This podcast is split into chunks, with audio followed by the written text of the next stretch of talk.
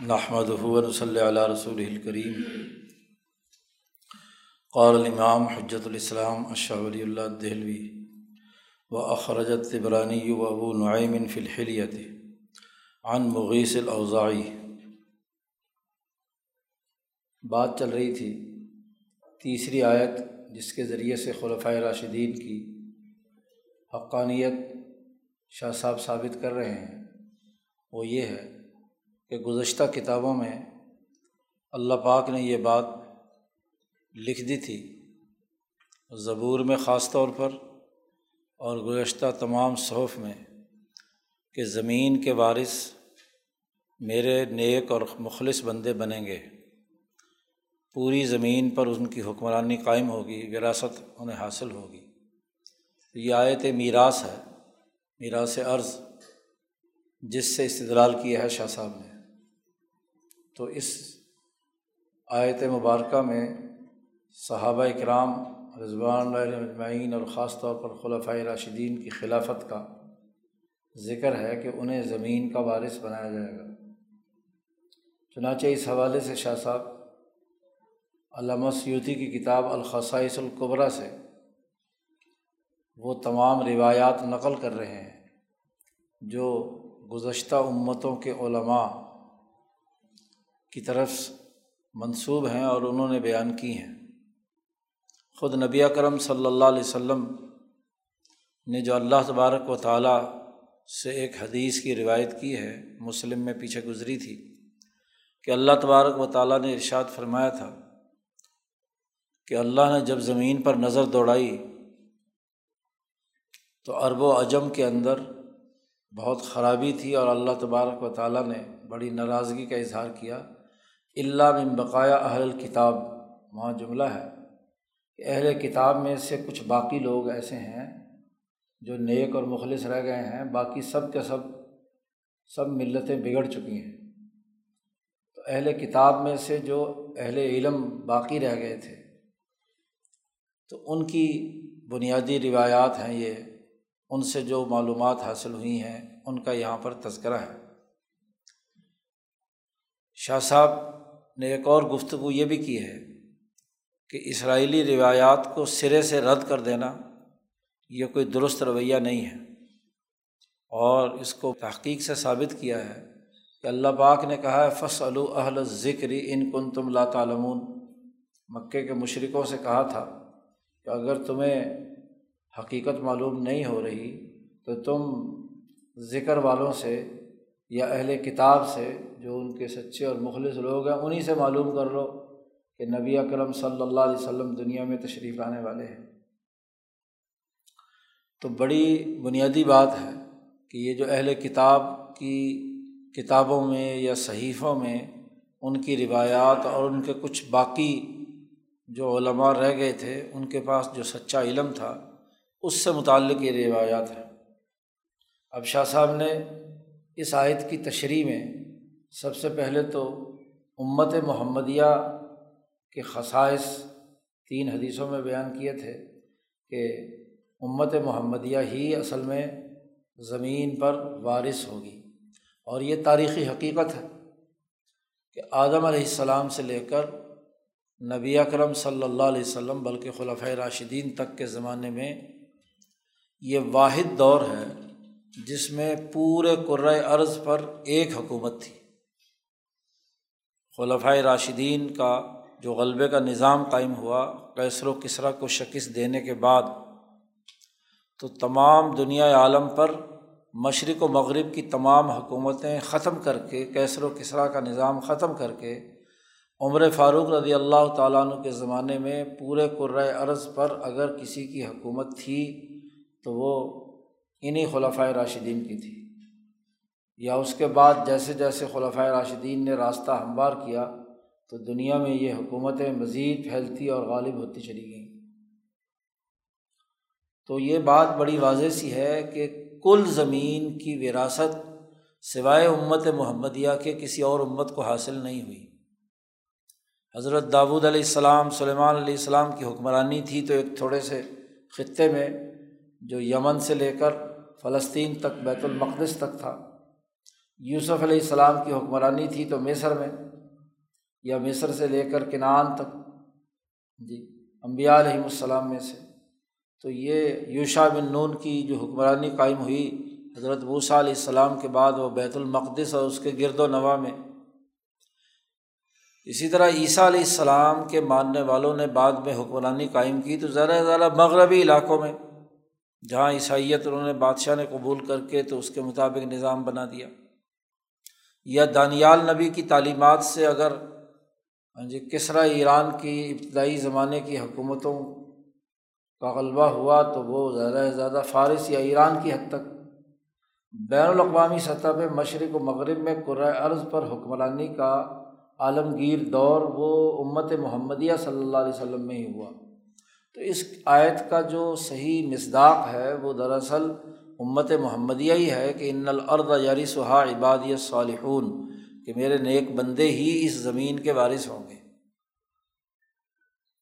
پھر یہاں شاہ صاحب نے حضرت ابو بکر صدیق رضی اللہ تعالیٰ عنہ کے حوالے سے جو کتب سابقہ کے علماء کی آرا تھیں وہ بیان کیں۔ جیسا کہ یمن کے سفر کے دوران حضرت ابو بکر صدیق کو وہاں کے ایک عالم نے یہ بات بیان کی۔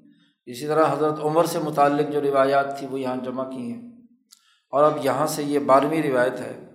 یہ حضرت عثمان ابن عفان رضی اللہ تعالیٰ عنہ کی خصوصیات سے متعلق ہے کہ وہ کس خصوصیت کے مالک خلیفہ ہیں۔ اور اس کا تذکرہ بھی کتب سابقہ میں موجود ہے۔ تو جو اللہ پاک کہتے ہیں کہ ہم نے صحیفوں میں یہ لکھ دی ہے بات کہ زمین کے وارث نیک لوگ ہوں گے تو اس کا مصداق یہ بھی ہے۔ طبرانی نے یہ حدیث روایت کی ہے اور ابو نعیم نے حلیت الاولیاء میں روایت بیان کی ہے مغیث اوزائی سے۔ کہ ایک دفعہ حضرت عمر الخطاب رضی اللہ تعالیٰ عنہ نے کعب اخبار سے سوال کیا۔ یہ یہودیوں کے بڑے عالم تھے اور ان سے سوال کیا تو ان سے پوچھا کہ آپ میرے بارے میں اپنی تورات میں کیا اوصاف پاتے ہیں؟ کیونکہ یہ تورات کے بڑے عالم تھے۔ تو ان سے پوچھا کہ تورات میں میرے بارے میں کیا لکھا ہے؟ تو انہوں نے کہا کہ ایک ایسا خلیفہ جو لوہے کی طرح بڑا سخت ہے۔ پرنم من حدید امیر شدید۔ بڑا طاقتور اور مضبوط امیر اور حکمران ہے۔ لوہے کی طرح طاقتور ہے۔ لا یخاف فی اللہ لومت امن کسی ملامت کرنے کی ملامت سے وہ نہیں ڈرتا۔ اللہ کے علاوہ اور کسی کا کوئی ڈر اس کے دل میں نہیں ہے۔ پھر انہوں نے کہا کعب اخبار میں کہ آپ کے بعد ایک اور خلیفہ آئے گا۔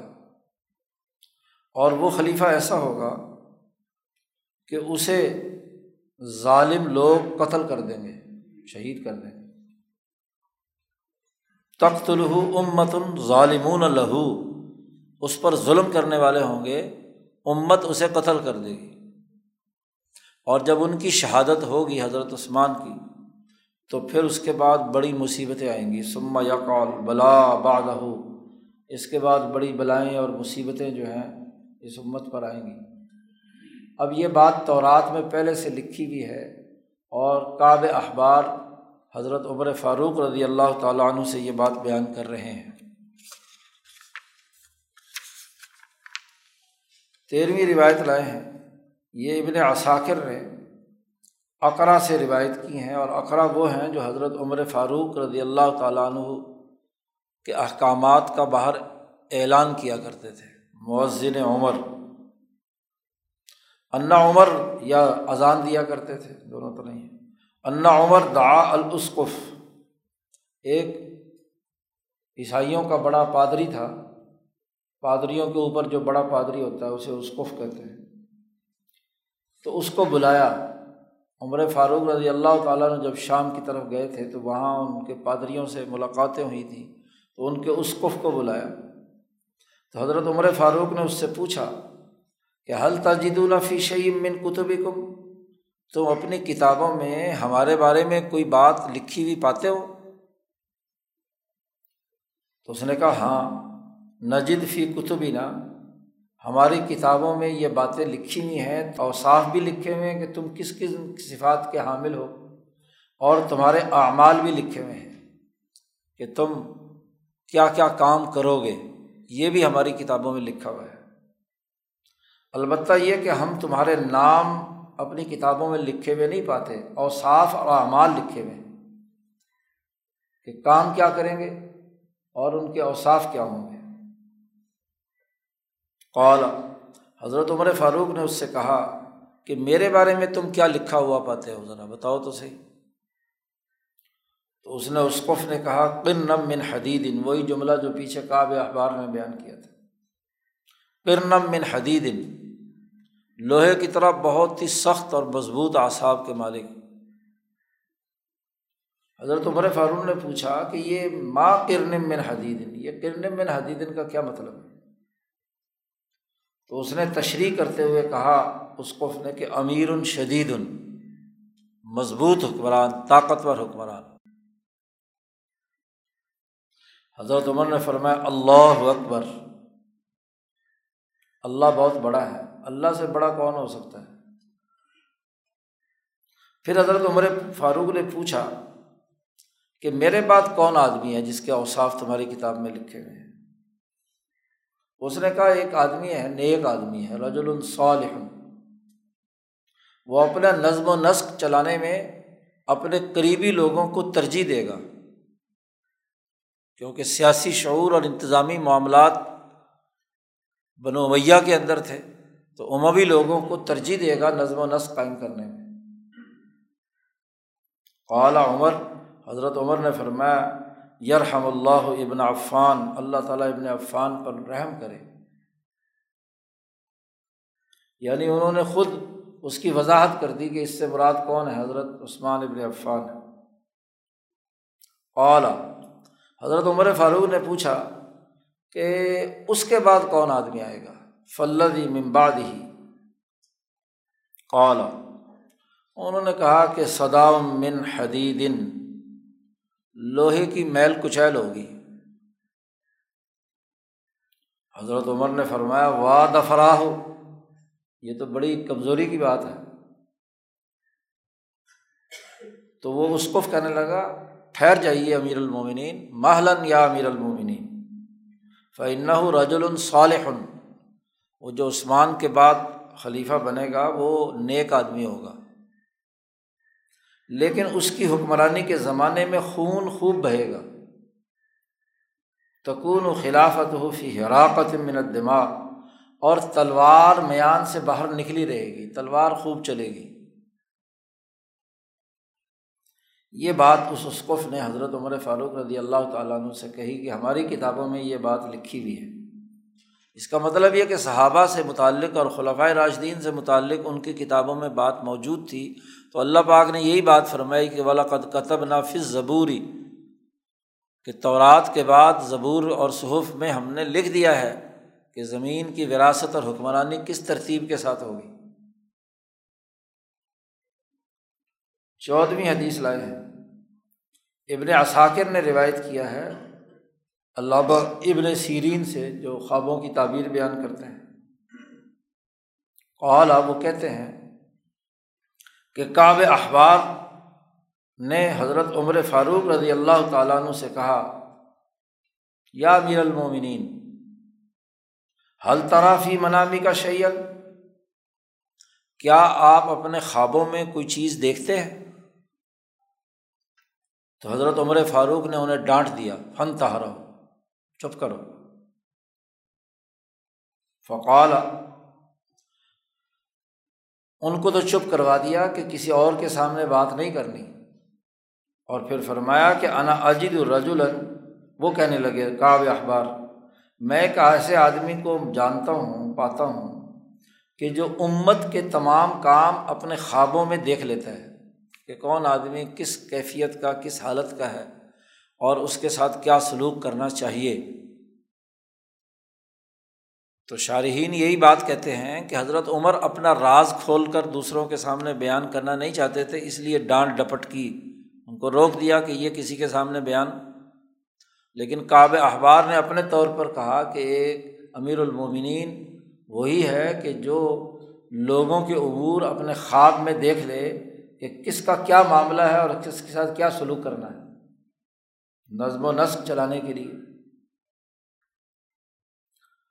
پندرہویں روایت لائے ہیں کہ ابن راہوے نے اپنی مسرت میں یہ روایت صحیح صنعت کے ساتھ بیان کی ہے کہ افلاح جو حضرت ابو ایوب انصاری رضی اللہ تعالیٰ عنہ کے مولا تھے، وہ کہتے ہیں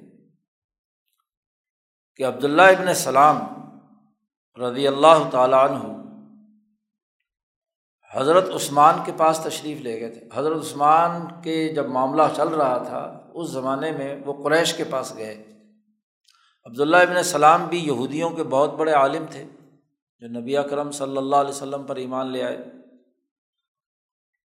ان کے اسلام لانے کا قصہ بھی عجیب ہے۔ یہ آئے تھے حضور صلی اللہ علیہ وسلم سے چند سوالات کرنے کہ واقعی سچے نبی ہیں یا کیا صورت حال ہے۔ آپ صلی اللہ علیہ وسلم سے گفتگو ہوئی، جو تین علامات انہوں نے اپنی کتابوں میں موجود تھی، رسول اللہ صلی اللہ علیہ وسلم سے متعلق۔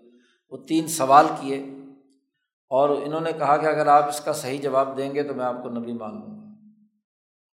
جو ان کی کتابوں کے مطابق تھے، انہوں نے وہ سوالات کیے، آپ صلی اللہ علیہ وسلم نے جوابات دیے۔ تو یہ اسی وقت مسلمان ہو گئے۔ اور مسلمان ہونے کے بعد عبداللہ ابن السلام نے کہا کہ آپ ایسے کریں، میں آپ کے کمرے میں پیچھے چھپ جاتا ہوں۔ اور باقی یہودیوں سے بلا کر میرے بارے میں پوچھنا کہ عبداللہ ابن السلام کیسا آدمی ہے۔ اور پھر جب وہ بات بیان کریں گے تو چنانچہ ایسے ہی ہوا کہ وہ یہودی آ گئے، بڑے بڑے ان کے لوگ ان سے پوچھا کہ بھائی عبداللہ ابن السلام کے بارے میں تمہاری کیا رائے ہے؟ انہوں نے کہا جو بہت بڑے عالم ہیں، بڑے علامہ ہیں، بڑے اچھے ہیں، بڑے عمدہ ہیں، یہ ہیں، وہ ہیں، بڑی تعریفوں کے پل باندھے۔ تو حضور صلی اللہ علیہ وسلم نے کہا کہ اگر وہ مسلمان ہو جائیں تو تم ہو جاؤ گے مسلمان۔ اللہ وہ کیسے مسلمان ہو سکتے ہیں؟ وہ تو بڑے علامہ ہیں، بڑے بزرگ اور نیک آدمی ہیں۔ اتنے میں حضرت عبداللہ ابن السلام نے دروازہ کھولا اور آ کر کہا اشد اللہ الہ الا اللہ ون محمد رسول اللہ۔ کلمہ طیبہ پڑھا تو یہ سارے یہودی جو اس سے پہلے بڑی تعریف کر رہے تھے عبداللہ ابن السلام کی، تو برا بھلا کہنا شروع کر دیا، ایسے ہو، ویسے ہو، کچھ بھی نہیں ہو، تم۔ تو اپنے مطلب کے خلاف بات آئی۔ تو فوراً تو یہ عبداللہ ابن السلام رضی اللہ تعالیٰ عنہ،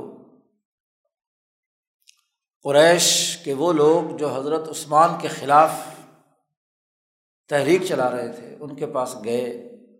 چونکہ یہ ہر طرف سے لوگ یہاں مدینہ میں آ کر انہوں نے فساد مچانا شروع کر دیا تھا، کوئی کوفہ سے، کوئی مصر سے، کوئی کہیں سے کہیں سے۔ مصری لوگ وہ جنہوں نے آ کر حضرت عثمان کا محاصرہ کیا، وہ ابھی نہیں پہنچے تھے۔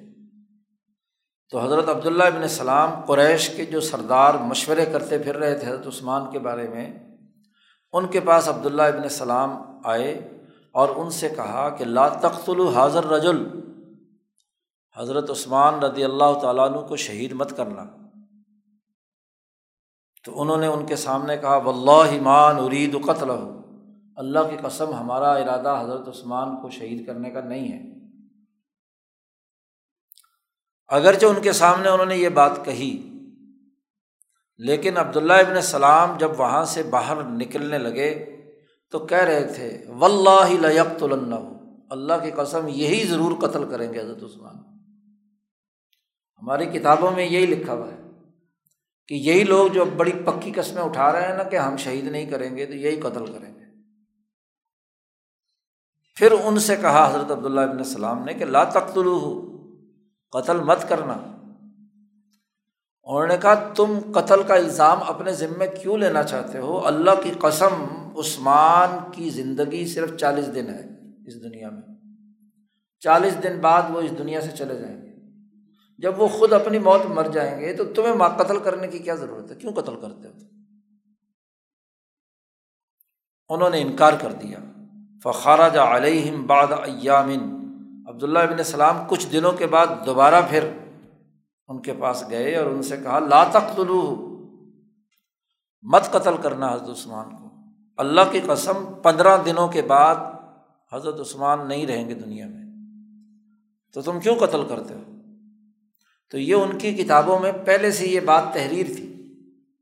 وہ اللہ شاہ صاحب استدلال کرتے ہیں ولاقت قطب نافذ ضبوری ممباد ذکر تو رات کے بعد کے صحیفوں میں ہم نے یہ بات لکھ دی تھی کہ یہ فلاں فلاں آدمی حکمران ہوگا اور اس اس ترتیب سے ان کے یہ صفات اور اعمال ہوں گے۔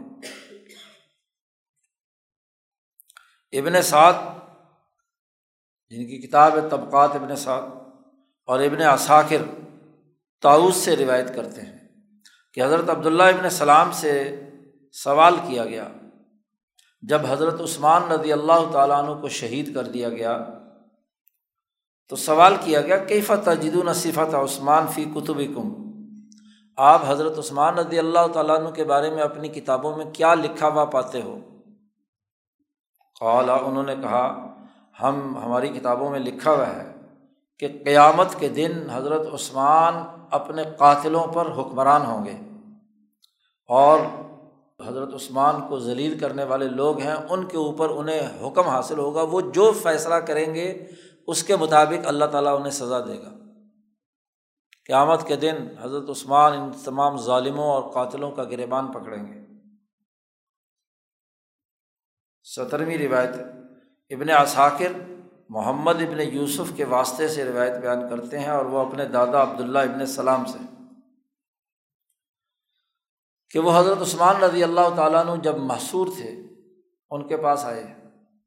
فقال الہو حضرت عثمان نے عبداللہ ابن السلام سے کہا کہ آپ کی کیا رائے ہے کہ مجھے ان باغیوں کے خلاف جنگ لڑنی چاہیے یا جنگ نہیں لڑنی چاہیے؟ ماں طرف القطالب الکف تو عبداللہ ابن السلام نے کہا، الکف اب لغ الحجتی جنگ نہ لڑنا، ہاتھ کھینچے رکھنا، یہ حجت قائم کرنے میں زیادہ بلیغ ہے بہ نسبت لڑائی کے۔ اور ہم اللہ کی کتاب میں لکھا ہوا پاتے ہیں کہ قیامت کے دن آپ ان قاتلوں اور ان عامروں پر حکمران ہوں گے۔ آپ کا فیصلہ ان کے اوپر چلے گا۔ اٹھارہویں روایت ہے۔ اسی صنعت سے عبداللہ ابن سلام کی یہ روایت ہے کہ انہوں نے ان مصریوں سے جو مصر سے آ کر جنہوں نے حضرت عثمان رضی اللہ تعالیٰ عنہ کا محاصرہ کیا ہوا تھا، ان سے کہا کہ لا تخل عثمان، کہ تم حضرت عثمان رضی اللہ تعالیٰ عنہ کو شہید مت کرو، اس لیے کہ وہ ذی الحج کا یہ مہینہ مکمل نہیں کر پائیں گے کہ اس سے پہلے ہی فوت ہو جائیں گے۔ تو تم کیوں قتل کرتے ہو؟ یہ تمام باتیں گویا کہ کتب سابقہ میں لکھی ہوئی موجود تھی حضرت عثمان رضی اللہ تعالیٰ عنہ کے بارے میں۔ پھر اگلی روایت ایک لائے ہیں حضرت علی رضی اللہ تعالیٰ عنہ سے متعلق۔ امام حاکم نے ابو الاسود دہلی سے روایت کی ہے اور وہ روایت کرتے ہیں حضرت علی رضی اللہ تعالیٰ عنہ سے خود۔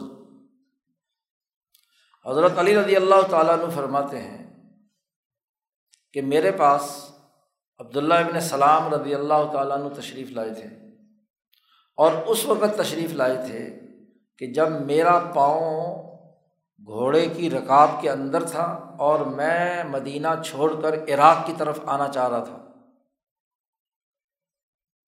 حضرت علی خلیفہ بننے کے کچھ ہی عرصے بعد مدینہ چھوڑ کر کوفہ آ رہے تھے۔ ارادہ تھا عراق کی طرف آنے کا۔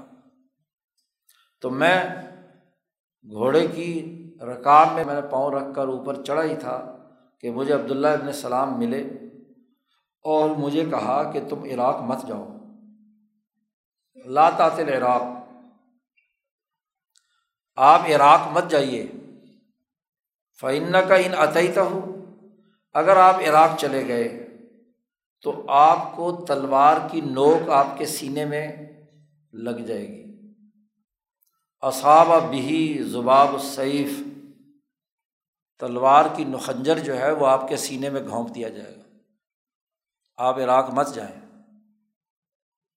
تو حضرت علی فرماتے ہیں کہ جب عبداللہ ابن السلام نے مجھے یہ بات کہی تو میں نے کہا، ایم اللہ اللہ کی قسم، تم سے پہلے یہ بات مجھے رسول اللہ صلی اللہ علیہ وسلم نے بھی بتا دی تھی کہ تو عراق جائے گا اور تیرے سینے میں خنجر گھپے گا۔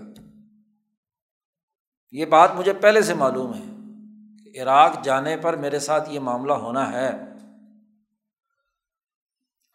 ابو الاسود کہتے ہیں، جو حضرت علی سے یہ روایت کرتے ہیں فقول تو فی نفسی میں نے اپنے دل میں کہا، اللہ کی قسم، میں نے آج کے دن تک ایسا آدمی نہیں دیکھا جنگ لڑنے والا، جسے یہ یقین ہو کہ میری موت آنی ہے اسی طریقے سے، اور اس کے باوجود بھی وہ جنگ لڑنے کے لیے تیار ہو۔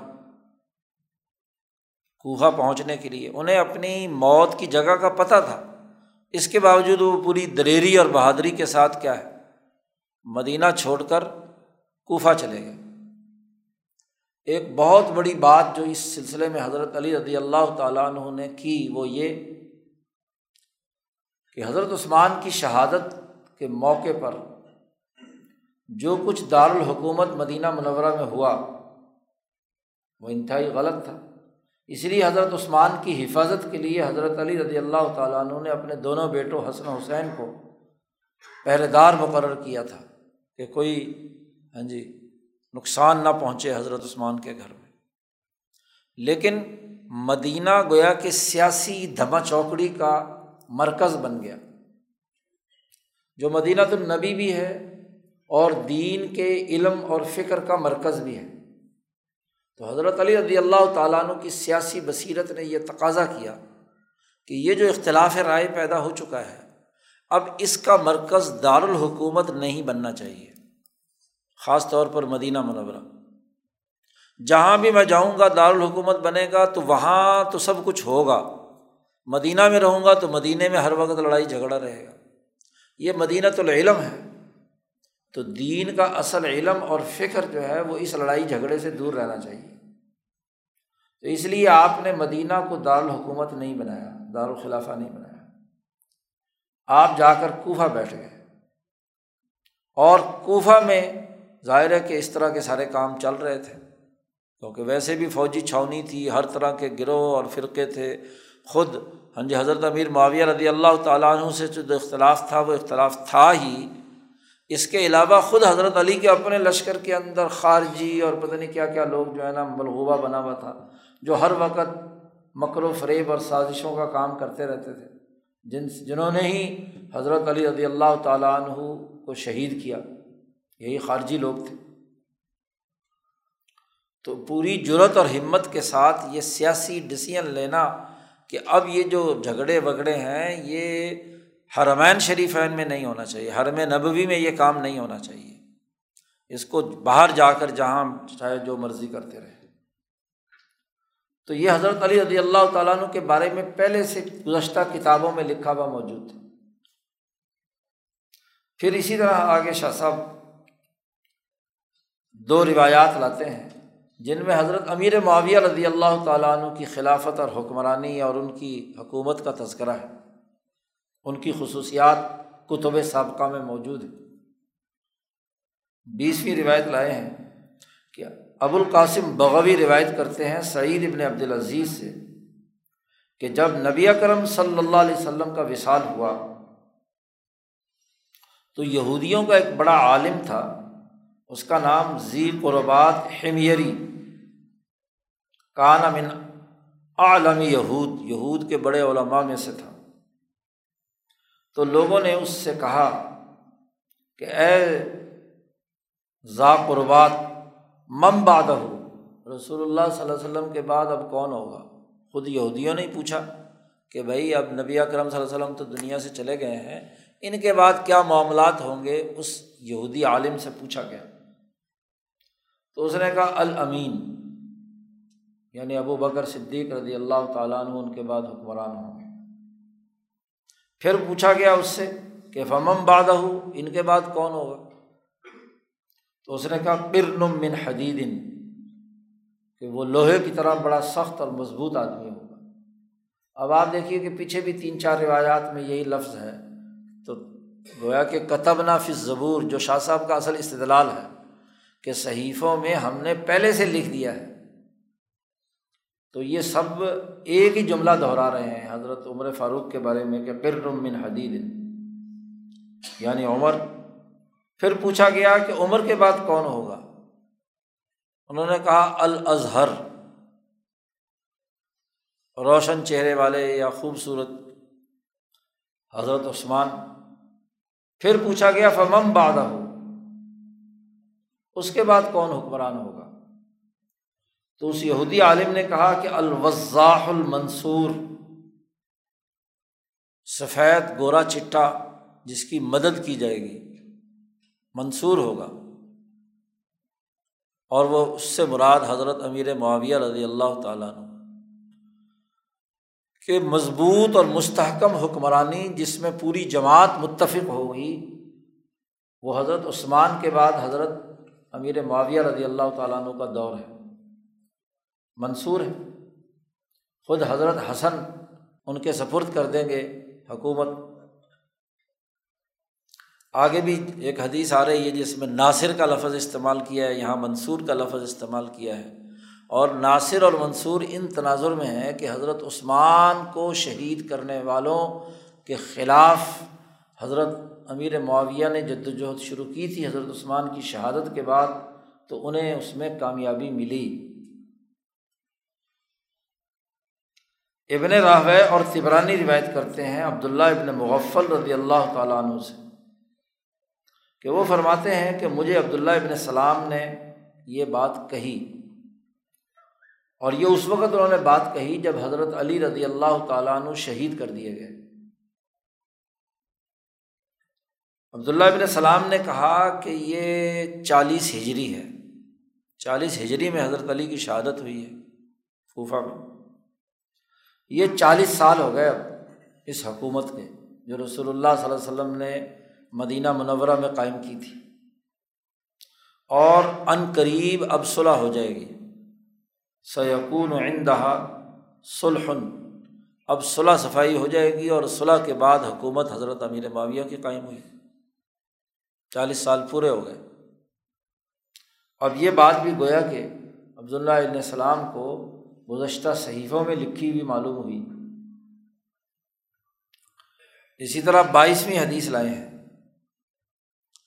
کہ طبقات ابن سعد میں ابو صالح سے روایت تخریج کی گئی ہے کہ انہوں نے کہا کہ ایک ہدی خان تھا جو حضرت عثمان رضی اللہ تعالیٰ عنہ کے لشکر کے اندر خودی پڑھتا تھا۔ خودی خان اسے کہتے ہیں کہ جب وہ اونٹ چلتے تھے تو ایک غزل پڑھنے والا یا نعت پڑھنے والا ہاں جی بڑے سوز و ساز کے ساتھ شعر پڑھتا تھا، جس سے اونٹ مست ہو جاتے تھے اور اپنے کاموں میں تیزی سے دوڑتے تھے۔ اس کو ہدی خان کہتے ہیں، کیونکہ یہ جانور جو ہے، صحرا ہے، جنگل ہے ہاں جی کوئی سبزہ نہیں ہے، تو جانور بھی اکتا جاتا ہے۔ تو جانوروں کے اندر جوش پیدا کرنے کے لیے یہ شاعری پڑھی جاتی تھی۔ اور یہ شاعری ہودی خانی نہ صرف یہ کہ اونٹوں میں جوش پیدا کرتی تھی، بلکہ ان کے جنگ بھی اگر سوار ہوتے تو ان لڑائی لڑنے والوں کے اندر بھی ایک یعنی ان کی تشجیح پیدا ہوتی تھی۔ اور ویسے بھی جو محنت و مشقت کا کام کرتے ہیں، عام طور پر وہ گانا بجانا سنتے ہیں، جس سے ان کی توجہ بڑھ جاتی ہے اور جسم پہ تھکاوٹ محسوس نہیں ہوتی۔ اس کو ہدی خان کہتے ہیں۔ تو ایک ہدی خان تھا جو حضرت عثمان کے لشکر کے اندر ہدی پڑھ رہا تھا۔ اس نے یہ شعر پڑھا کہ ان الامیر بادہ علی وفظ زبیری خلف المرضی کہ حضرت عثمان کے بعد امیر حضرت علی ہوں گے اور حضرت علی کے بعد زبیر۔ پسندیدہ خلیفہ ہوں گے۔ تو حضرت کعب نے فوراً اس ہدی خان کو روکا ٹوکا۔ لا، علی کے بعد، بل معاویہ۔ معاویہ خلیفہ ہوں گے، زبیر خلیفہ نہیں ہوں گے۔ تو فعق بیرا معاویہ بدالی کا جب کعب نے اسے روکا، ڈانٹا اور کہا کہ یہ ایسا شعر مت کہو تو حضرت امیر معاویہ کو اس بات کی خبر ہوئی تو انہوں نے پوچھا فقال انہوں نے کہا، یا ابا اسحاق اللہ یا کن حاضہ یہ کیسے ہوگا کہ علی کے بعد جو صحابہ کے حوالے سے اگر ترتیب دیکھی جائے تو حضرت زبیر ابن العوام جو ہیں وہ زیادہ افضل صحابی ہیں۔ میرا نمبر کہاں سے آ گیا؟ حضرت عثمان، حضرت امیر معاویہ نے کہا۔ ہاہنا اصحاب محمد۔ حضرت امیر معاویہ نے کہا کہ یہ نبی اکرم صلی اللہ علیہ وسلم کے صحابہ ہیں، حضرت علی ہیں، حضرت زبیر ہیں۔ یعنی یہ اولین مہاجرین میں سے ہیں، شروع زمانے سے حضور کے ساتھ ہیں۔ تو تم نے میرا نام کیسے لے دیا تو حضرت کعب اخبار نے کہا کہ انت صاحب ہوا ہماری کتابوں کے مطابق تو تو حکمران ہے حضرت علی کے بعد۔ تیری حکمرانی ہے۔ یہاں شاہ صاحب، درمیان میں ایک اہم بات بیان کر کے مزید روایات لائیں گے۔ شاہ صاحب کہتے ہیں، یہ بات اچھی طرح سمجھ لینی چاہیے۔ باید دانست کہ سنت اللہ جاری شدہ است اللہ کی یہ سنت اور طریقۂ کار دنیا میں جاری شدہ ہے۔ کہ جب بھی اللہ کے یہاں عالم غیب میں کوئی کام مقدر ہو جاتا ہے، اللہ میاں فیصلہ کر لیتے ہیں عالم غیب میں کہ دنیا میں یہ کام ہونا ہے۔ اور اللہ کے اس ارادے کے بعد ملۂ اعلیٰ میں اس کام کی جو عملی شکل ہے وہ منقش ہو جاتی ہے، مرتسم ہو جاتی ہے۔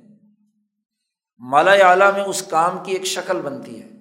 ماڈل بنتا ہے کہ اس کے مطابق دنیا میں کام ہونا ہے۔ تو وہاں مالا اعلیٰ سے وہ جو ماڈل اور وہ شکل ہے، وہ مالا سافل کے اندر نیچے اترتی ہے۔ مالا سافل آ امرا تلقی نمائند مالا اعلیٰ کی طرف سے احکامات مالا سافل کو آتے ہیں۔ فیصلہ تو عرش الہی میں، عالم غیب میں اللہ تعالیٰ خود کرتا ہے۔ اور جب اللہ تعالیٰ خود کرتا ہے تو وہ فیصلہ سب سے پہلے منتقل ہوتا ہے مالا اعلیٰ میں۔ اور مالا اعلیٰ میں اس کی عملی شکل بنائی جاتی ہے۔ جو فرشتے جن کاموں کے لیے مقرر کیے گئے ہیں، ان کی پوری پلاننگ اس کی منصوبہ بندی، اس کا ڈھانچہ، وہ مالا اعلیٰ میں طے ہوتا ہے کہ کون مالا سافل کی کون کون سی قوتیں اس کام کو پورا کرنے کے لیے کیا کیا کردار ادا کریں گی؟ گویا کہ ان کی ٹیموں کی تشکیل، اس کا شیڈول اس کی باقی پہلو ہاں جی وہ متعین کی جاتی ہیں اور جب وہ متعین ہو جاتی ہیں تو اس کا القاع مالا سافل کے جو فرشتے ہوتے ہیں نیچے مالا سافل میں فرشتے ہوں یا جنات ہوں یا جو بھی مخلوقات ہوں، ان تمام کے دلوں میں وہ بات القاع کی جاتی ہے، ڈالی جاتی ہے۔ شاہ صاحب کہتے ہیں کہ جب یہ فیصلہ مالائے سافل میں پہنچتا ہے چوں نوبت اینجا رسید، اس جگہ پہنچتی ہے، تو کوہان با کہانت خود آ امرا بشناسن۔ یہ جو کاہنین اور جادوگر ٹائپ کے لوگ ہوتے ہیں، یہ اپنے علم کہانت کی بنیاد پر ملائے سافل کی اس صورت کو دیکھ لیتے ہیں۔ ستاروں کی چالیں بھی اس کے مطابق بن جاتی ہیں۔ فضا جو ہے وہ اس کے مطابق ہموار ہونا شروع ہو جاتی ہے۔ اور اس کے مطابق ہی کاہن اس کی پیشین گوئی کرتے ہیں، معلوم کر لیتے ہیں کہ یہ واقعہ وقوع پذیر ہونے والا ہے۔ اور جو صاف ستھرے ذہن کے لوگ ہوتے ہیں، ان کو ان کے خوابوں میں وہ واقعہ جو ہے منقش شکل میں سامنے آ جاتا ہے۔ ان کا ذہن اسے پڑھ لیتا ہے خوابوں کے ذریعے سے۔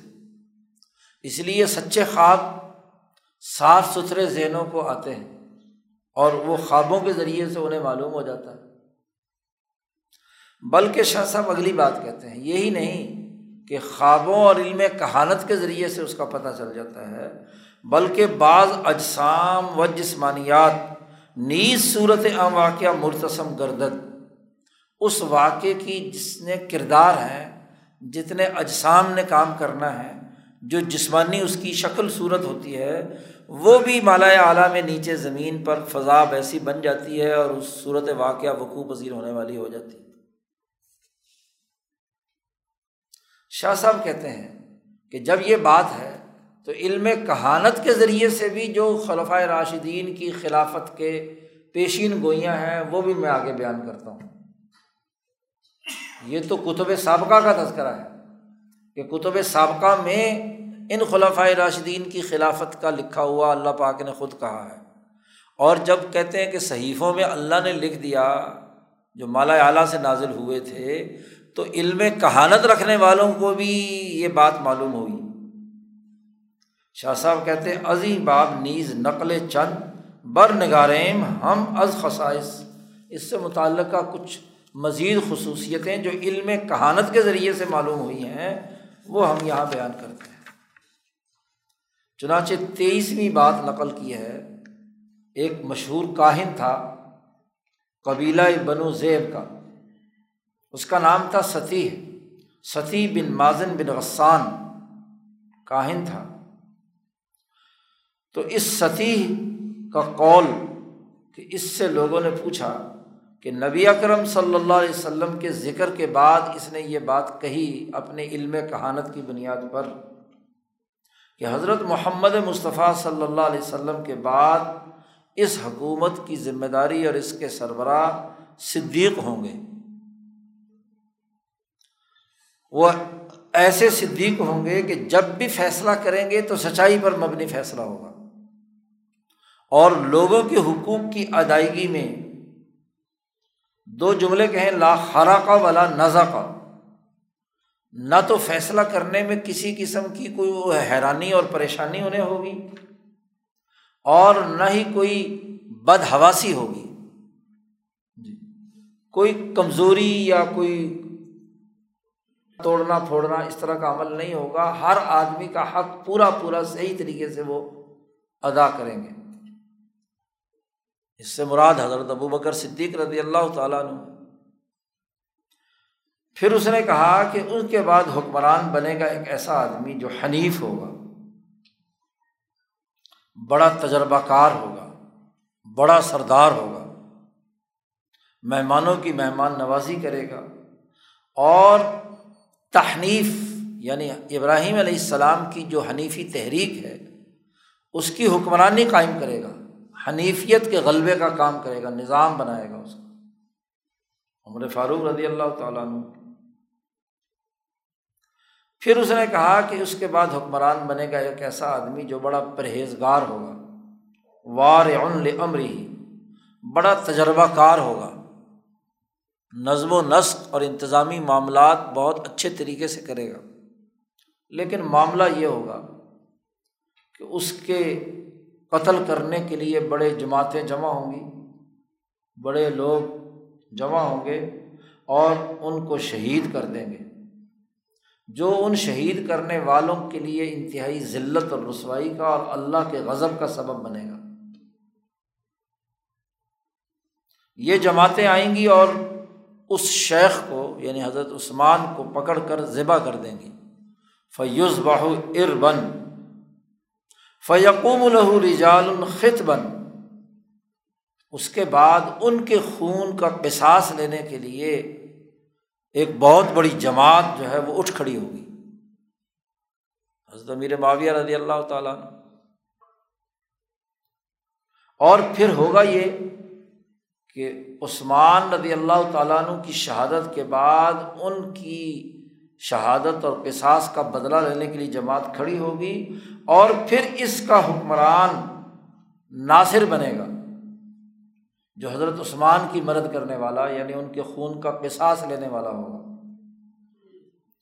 وہ جو آدمی حکمران بنے گا، وہ ایک تدبیر، بڑی حکمت عملی اور تدبیر کے ساتھ چلے گا اور تدبیر کے ساتھ ساتھ اپنی مضبوط رائے کو بھی شامل کرے گا۔ یوز ہیروفل عرض الاساکر وہ پوری زمین کے اندر لشکر غالب آ جائیں گے۔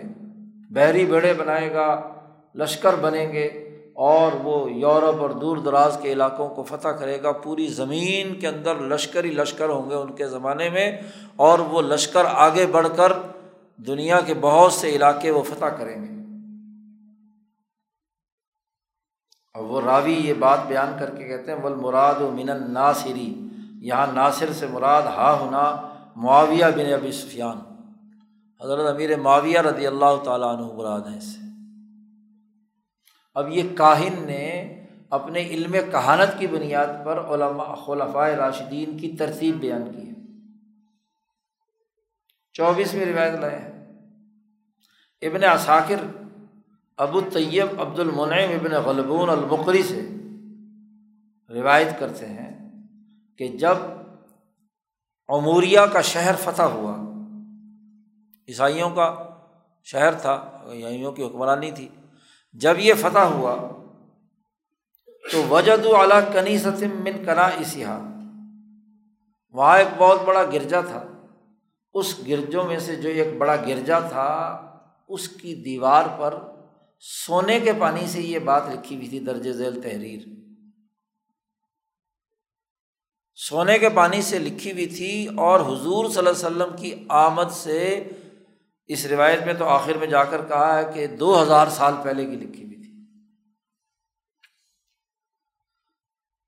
تحریر یہ لکھی ہوئی تھی کہ شر الخلف خلف یشتم السلف، بدترین، نااہل، نالائق خلیفہ وہ ہے جو اپنے پہلے والے سلف بزرگوں کو گالیاں دے۔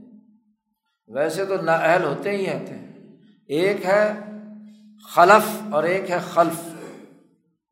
فخلف امبادم خلف اضاء الصلاۃ لام کے جزم کے ساتھ ہو تو نااہل خلیفہ، اسے کہتے ہیں۔ اور لام کے زبر کے ساتھ ہو تو خلف اہل خلیفہ۔ قرآن پاک نے بھی یہ لفظ استعمال کیا ہے۔ تو نااہل خلیفے ہوتے ہیں نااہلی دکھاتے ہیں۔ لیکن بدتر نااہل خلیفہ وہ ہے کہ جو اپنے بڑوں کو برا بھلا بھی کہے ساتھ۔ خود تو نااہل ہو، لیکن پہلے سے جو گزر گئے ہوں تو ان کو گالیاں دے۔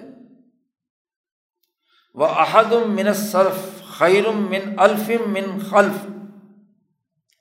اور پہلے بزرگوں میں سے ایک آدمی ایسے نااہل خلیفوں، ہزار خلیفوں سے زیادہ بہتر ہے۔ بعد والے ہزار حکمران ہوں اور پہلے والا ایک ہی مضبوط اور طاقتور حکمران ہو تو وہ ان ہزار سے زیادہ بہتر ہے۔ پہلے تو یہ تحریر لکھی ہوئی تھی شروع میں، پھر اس کے بعد اس نے اس تحریر میں لکھا ہوا تھا کہ صاحب الغار ایک آدمی غار والا ہے۔ اس صاحب الغار سے کہا نل تک کرامت الافتخار، کہ تم بہت بزرگی اور عزت اور افتخار والا مقام حاصل کرو گے۔ از اسنا علیہ الملک الجبار، کہ اللہ تبارک و تعالیٰ جو ملک الجبار ہے وہ ان کی تعریف کرے گا اور وہ اپنی کتاب میں جو اللہ نازل کرے گا اپنے نبی مرسل پر یہ لکھے گا ثانیہ سنینی از ہوما فلغاری کہ دو میں سے دوسرا جب وہ دونوں غار میں تھے، غار سور میں نبی اکرم صلی اللہ علیہ وسلم اور ابو بکر صدیق تھے، تو اسی کی طرف اشارہ ہے قرآن حکیم میں۔ تو یہ وہاں کنیسا کی دیوار پر لکھا ہوا تھا کہ اللہ پاک اپنی کتاب میں یہ جملہ نازل کرے گا ثانیہ سنین از ہوما فلغار تو اس تحریر میں سب سے پہلے تو صاحب الغار کا ذکر ہے۔ اور صاحب الغار سے مراد ظاہر ہے کہ کون ہے؟ ابو بکر صدیق رضی اللہ تعالیٰ عنہ۔ یہ ایک ایسے سلف میں سے ہیں جو ہزار نااہل حکمرانوں سے بہتر ہے یا عمر، اس کے بعد اسی تحریر میں لکھا ہوا تھا اگلی لائن میں کہ اے عمر، ما کنتا والین بل کنتا والدن تم محض والی اور حکمرانی نہیں ہو، بلکہ تم انسانیت کے باپ ہو۔ باپ بن کر حضرت عمر فاروق نے انسانیت کی خدمت کی ہے۔ پھر اس کے بعد وہیں تحریر میں لکھا ہوا تھا، عثمان قتلو کا مقہورن، آپ کو یہ لوگ قہر اور زبردستی آپ کو شہید کر دیں گے۔ اور ولم یزور کا مقبورن، اور جب آپ کی قبر بنائی جائے گی تو آپ کی زیارت کرنے بھی نہیں آئیں گے۔ حضرت عثمان ندی اللہ تعالیٰ عنہ کو جب شہید کر دیا گیا تو ان کی قبر بھی وہاں قریب میں بننے نہیں دی گئی۔ جنت البقی سے بہت دور بعد میں جنت البقی میں جاؤ تو بالکل آخر میں جا کر حضرت عثمان رضی اللہ تعالیٰ عنہ کی قبر ہے۔ تو آپ کو شہید کرنے کے بعد آپ کی قبر کی یہ زیارت بھی نہیں کریں گے۔ وہ انت یا علی یہ بھی لکھا ہوا تھا، امام الابرار۔ وضاب ان وجہ رسول اللہ صلی اللہ علیہ وسلم القفار جو نیکوں کے امام ہیں اور نبی اکرم صلی اللہ علیہ وسلم سے کافروں کو دور بھگانے والے ہیں۔ یہ تحریر چاروں خلفاء کے حوالے سے وہاں لکھی ہوئی تھی سونے کے پانی سے۔ اور پھر لکھا ہوا تھا کہ یہ صاحب الغار جو ہیں، یہ ابو بکر صدیق ہیں یہ احد الاخیار جو ہیں، عمر فاروق ہیں اور یہ غیاس الامصار ہیں جو عثمان غنی ہیں، یہ امام الابرار ہیں جو حضرت علی ہیں اور پھر لکھا ہوا تھا کہ فعلا معین تقسم لعنت اللہ، جو ان کی توہین کرے گا اس پر لعنت الجبار، اللہ کی جاور اللہ تبارک و تعالیٰ کی لانت پیدا ہو پڑے گی۔ یہ تحریر جب پڑھی انہوں نے تو وہ راوی کہتے ہیں فقول تو لصاحب لہو میں نے اس کنیسے کا جو منتظم تھا، اس سے کہا، اور وہ ایسا منتظم تھا کہ بڑھاپے کی وجہ سے اس کی دونوں پلکیں بال اتنے بڑے بڑے بڑے تھے کہ اس کی آنکھوں پر پڑے ہوئے تھے۔ ثقت حاجباہ علا آئین من القبر میں نے پوچھا کہ تمہارے اس کنیسے کے دروازے پر یہ جو تحریر لکھی ہوئی ہے، یہ کب کی لکھی ہوئی ہے؟ کتنا عرصہ پہلے کی لکھی ہوئی ہے؟ تو اس نے کہا، تمہارے نبی کی بے ست سے دو ہزار سال پہلے کی لکھی ہوئی تحریر ہے۔ کہ اس وقت لکھ دیا گیا تھا کہ یہ چار خلیفے اس ترتیب سے آئے۔ پچیسویں حدیث لائے ہیں۔ ابن اثاکر نے روایت کی ہے تاریخ دمشق میں حضرت کعب اخبار رضی اللہ تعالیٰ عنہ سے کہ قال کان اسلام و ابی بکر صدیق۔ کعب احبار کہتے ہیں کہ ابو بکر صدیق کے ایمان لانے کا بھی بڑا عجیب قصہ ہے۔ رسول اللہ صلی اللہ علیہ وسلم پر ابو بکر صدیق ایمان لائے تو اس کا بھی ایک قصہ ہے۔ کہتے ہیں کانا اسلام ابو بکر صدیق۔ سبب ہو بھی وحیم منت سمائی آسمان سے ایک وہی اس کا سبب بنی تھی حضرت ابو بکر صدیق کو مسلمان کرنے کے حوالے سے۔ وہ کہنے لگے کہ ظالی کا انّ کان تاجرن بشام ابو بکر صدیق تاجر تھے، تو تجارت کا مال لے کر شام گئے ہوئے تھے۔ وہاں انہوں نے خواب دیکھا۔ اسی کی طرف وہی کا اشارہ ہے۔ فرا رویا، انہوں نے خواب دیکھا۔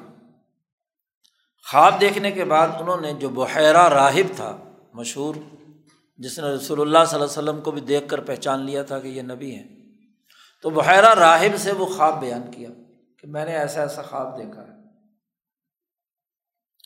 تو بحیرہ نے پوچھا ابو بکر صدیق سے کہ میں نہیں نانتا کہاں سے آئے ہو تم؟ میں نے کہا میں مکہ تھا۔ مکہ سے آیا ہوں۔ پھر اس نے پوچھا کہ میرا یہ ہا کن میں سے ہو تم؟ کون سا قبیلے کے آدمی ہو؟ انہوں نے کہا، من قریش۔ قریش، قریشی ہوں۔ اس نے کہا، یہاں کس لیے آیا ہوں فیش انتا انہوں نے کہا، تاجر ہوں، مال لے کر آیا ہوں۔ مال لے کر، یہاں سے مال مال جانا، وہاں سے آنا قالا، تو بحر راہب نے کہا اللہ تعالیٰ تیرا خواب سچا بنا دے گا۔ تیرا خواب سچا ہو جائے گا۔ اس لیے کہ تیری قوم میں ایک نبی مبوس ہوں گے، رسول ہوں گے، اور تم ان کی زندگی میں ان کے وزیر اعظم ہو گئے اور ان کے انتقال کے بعد تم ان کے خلیفہ ہو گئے تو اس سے ابو بکر صدیق رضی اللہ تعالیٰ عنہ بڑے خوش ہوئے کہ خواب کی تعبیر اسی طرح کا خواب دیکھا ہوگا۔ تو انہوں نے کہا کہ تمہارا خواب سچا ہو جائے گا۔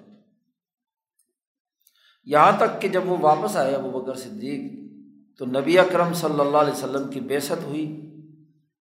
آپ صلی اللہ علیہ وسلم نے جب نبوت کا اعلان کیا، تو فجا اہو حضرت ابو بکر صدیق حضور صلی اللہ علیہ وسلم کے پاس آئے۔ اور آ کر رسول اللہ صلی اللہ علیہ وسلم سے کہا، فقال، یا محمد مت دلیل و علامات دعی آپ جو دعوی نبوت کر رہے ہیں، اس کی دلیل کیا ہے؟ بغیر دلیل کے تو کوئی ایمان نہیں لائے گا۔ اس کی کیا دلیل ہے کہ جو آپ کہہ رہے ہیں کہ آپ نبی ہیں؟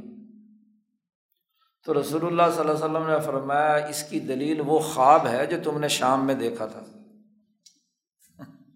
اور رو التی رائی کا بھی شام جو تم نے شام میں خواب دیکھا تھا نا، وہ اس کی بڑی دلیل ہے۔ ابھی ابو بکر صدیق نے نہ کسی کو خواب سنایا، نہ کچھ۔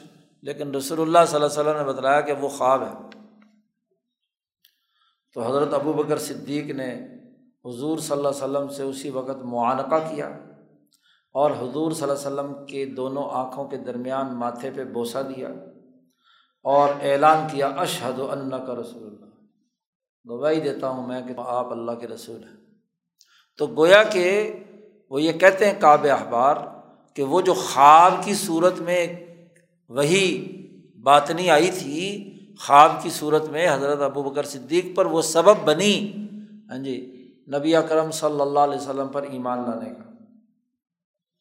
گویا کہ بحیرہ راہب نے اپنی کتابوں کی بنیاد پر ابو بکر صدیق کی نبی اکرم صلی اللہ علیہ وسلم کا خلیفہ بننے کی پیشن گوئی کی۔ چھبیسویں روایت لائے ہیں ابن اثاکر حضرت علی رضی اللہ تعالیٰ عنہ سے۔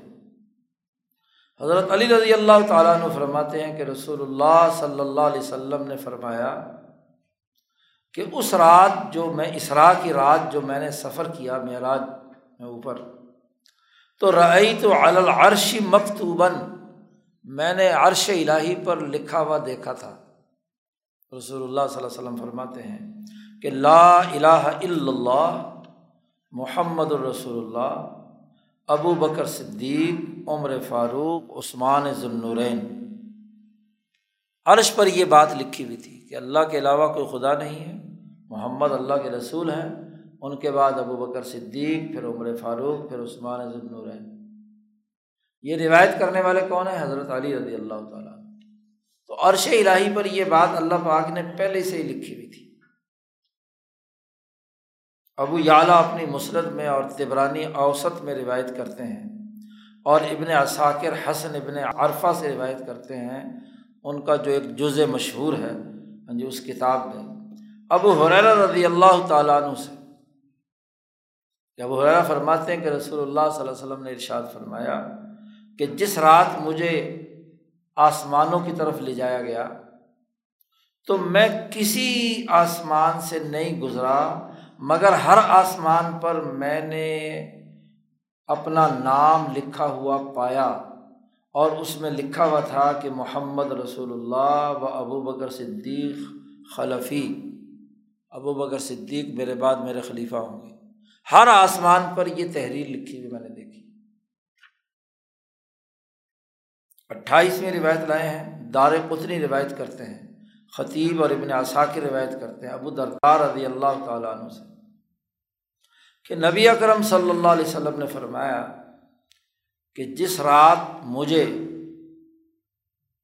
بستر سے اٹھا کر آسمان کی طرف لے جایا گیا اسری ابی فل فراشی تو ایک سبز رنگ کا ایک ہیرا چمکدار وہ میں نے دیکھا اور اس میں سفید روشنی سے، نور سے یہ تحریر لکھی ہوئی تھی۔ اس ہیرے پر۔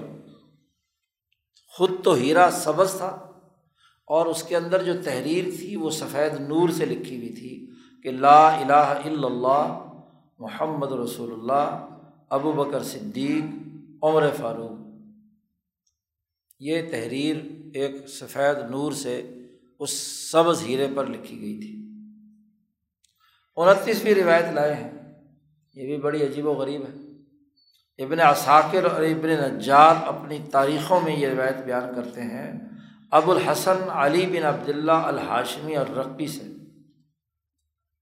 وہ یہ کہتے ہیں، ابو الحسن علی بن عبداللہ، کہ میں ہندوستان کے شہروں میں گیا تھا دخل تو بلاد الہند۔ تو میں نے وہاں کے بعض بستیوں میں ایک گلاب سیاہ کالا گلاب کا پودا دیکھا۔ درخت پودا تھا، وردن ایسا گلاب جو اسود، سیاہ کالا گلاب۔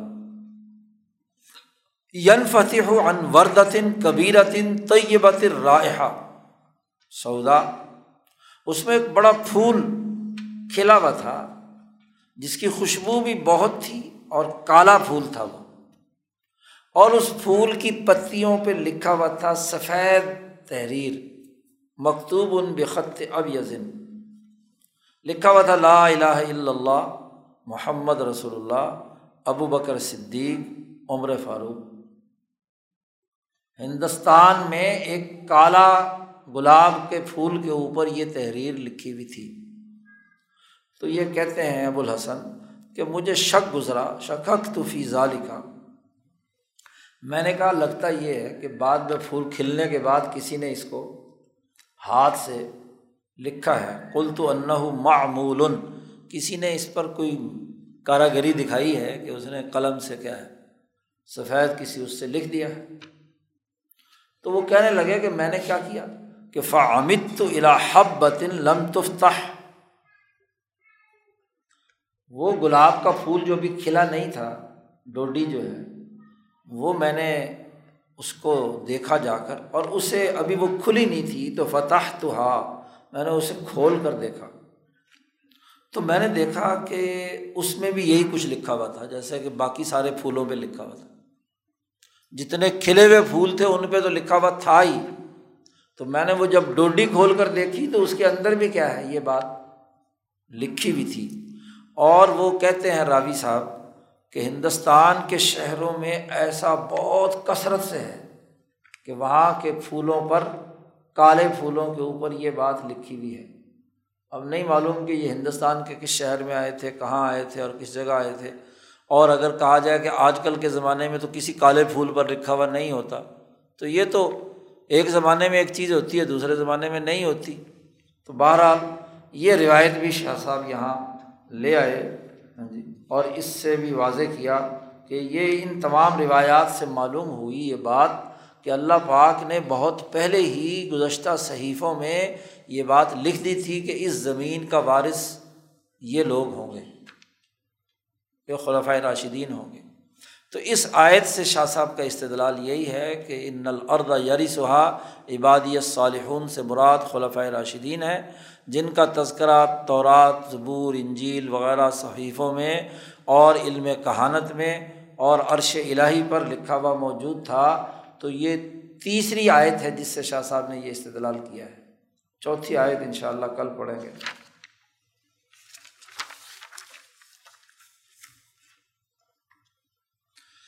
اللہ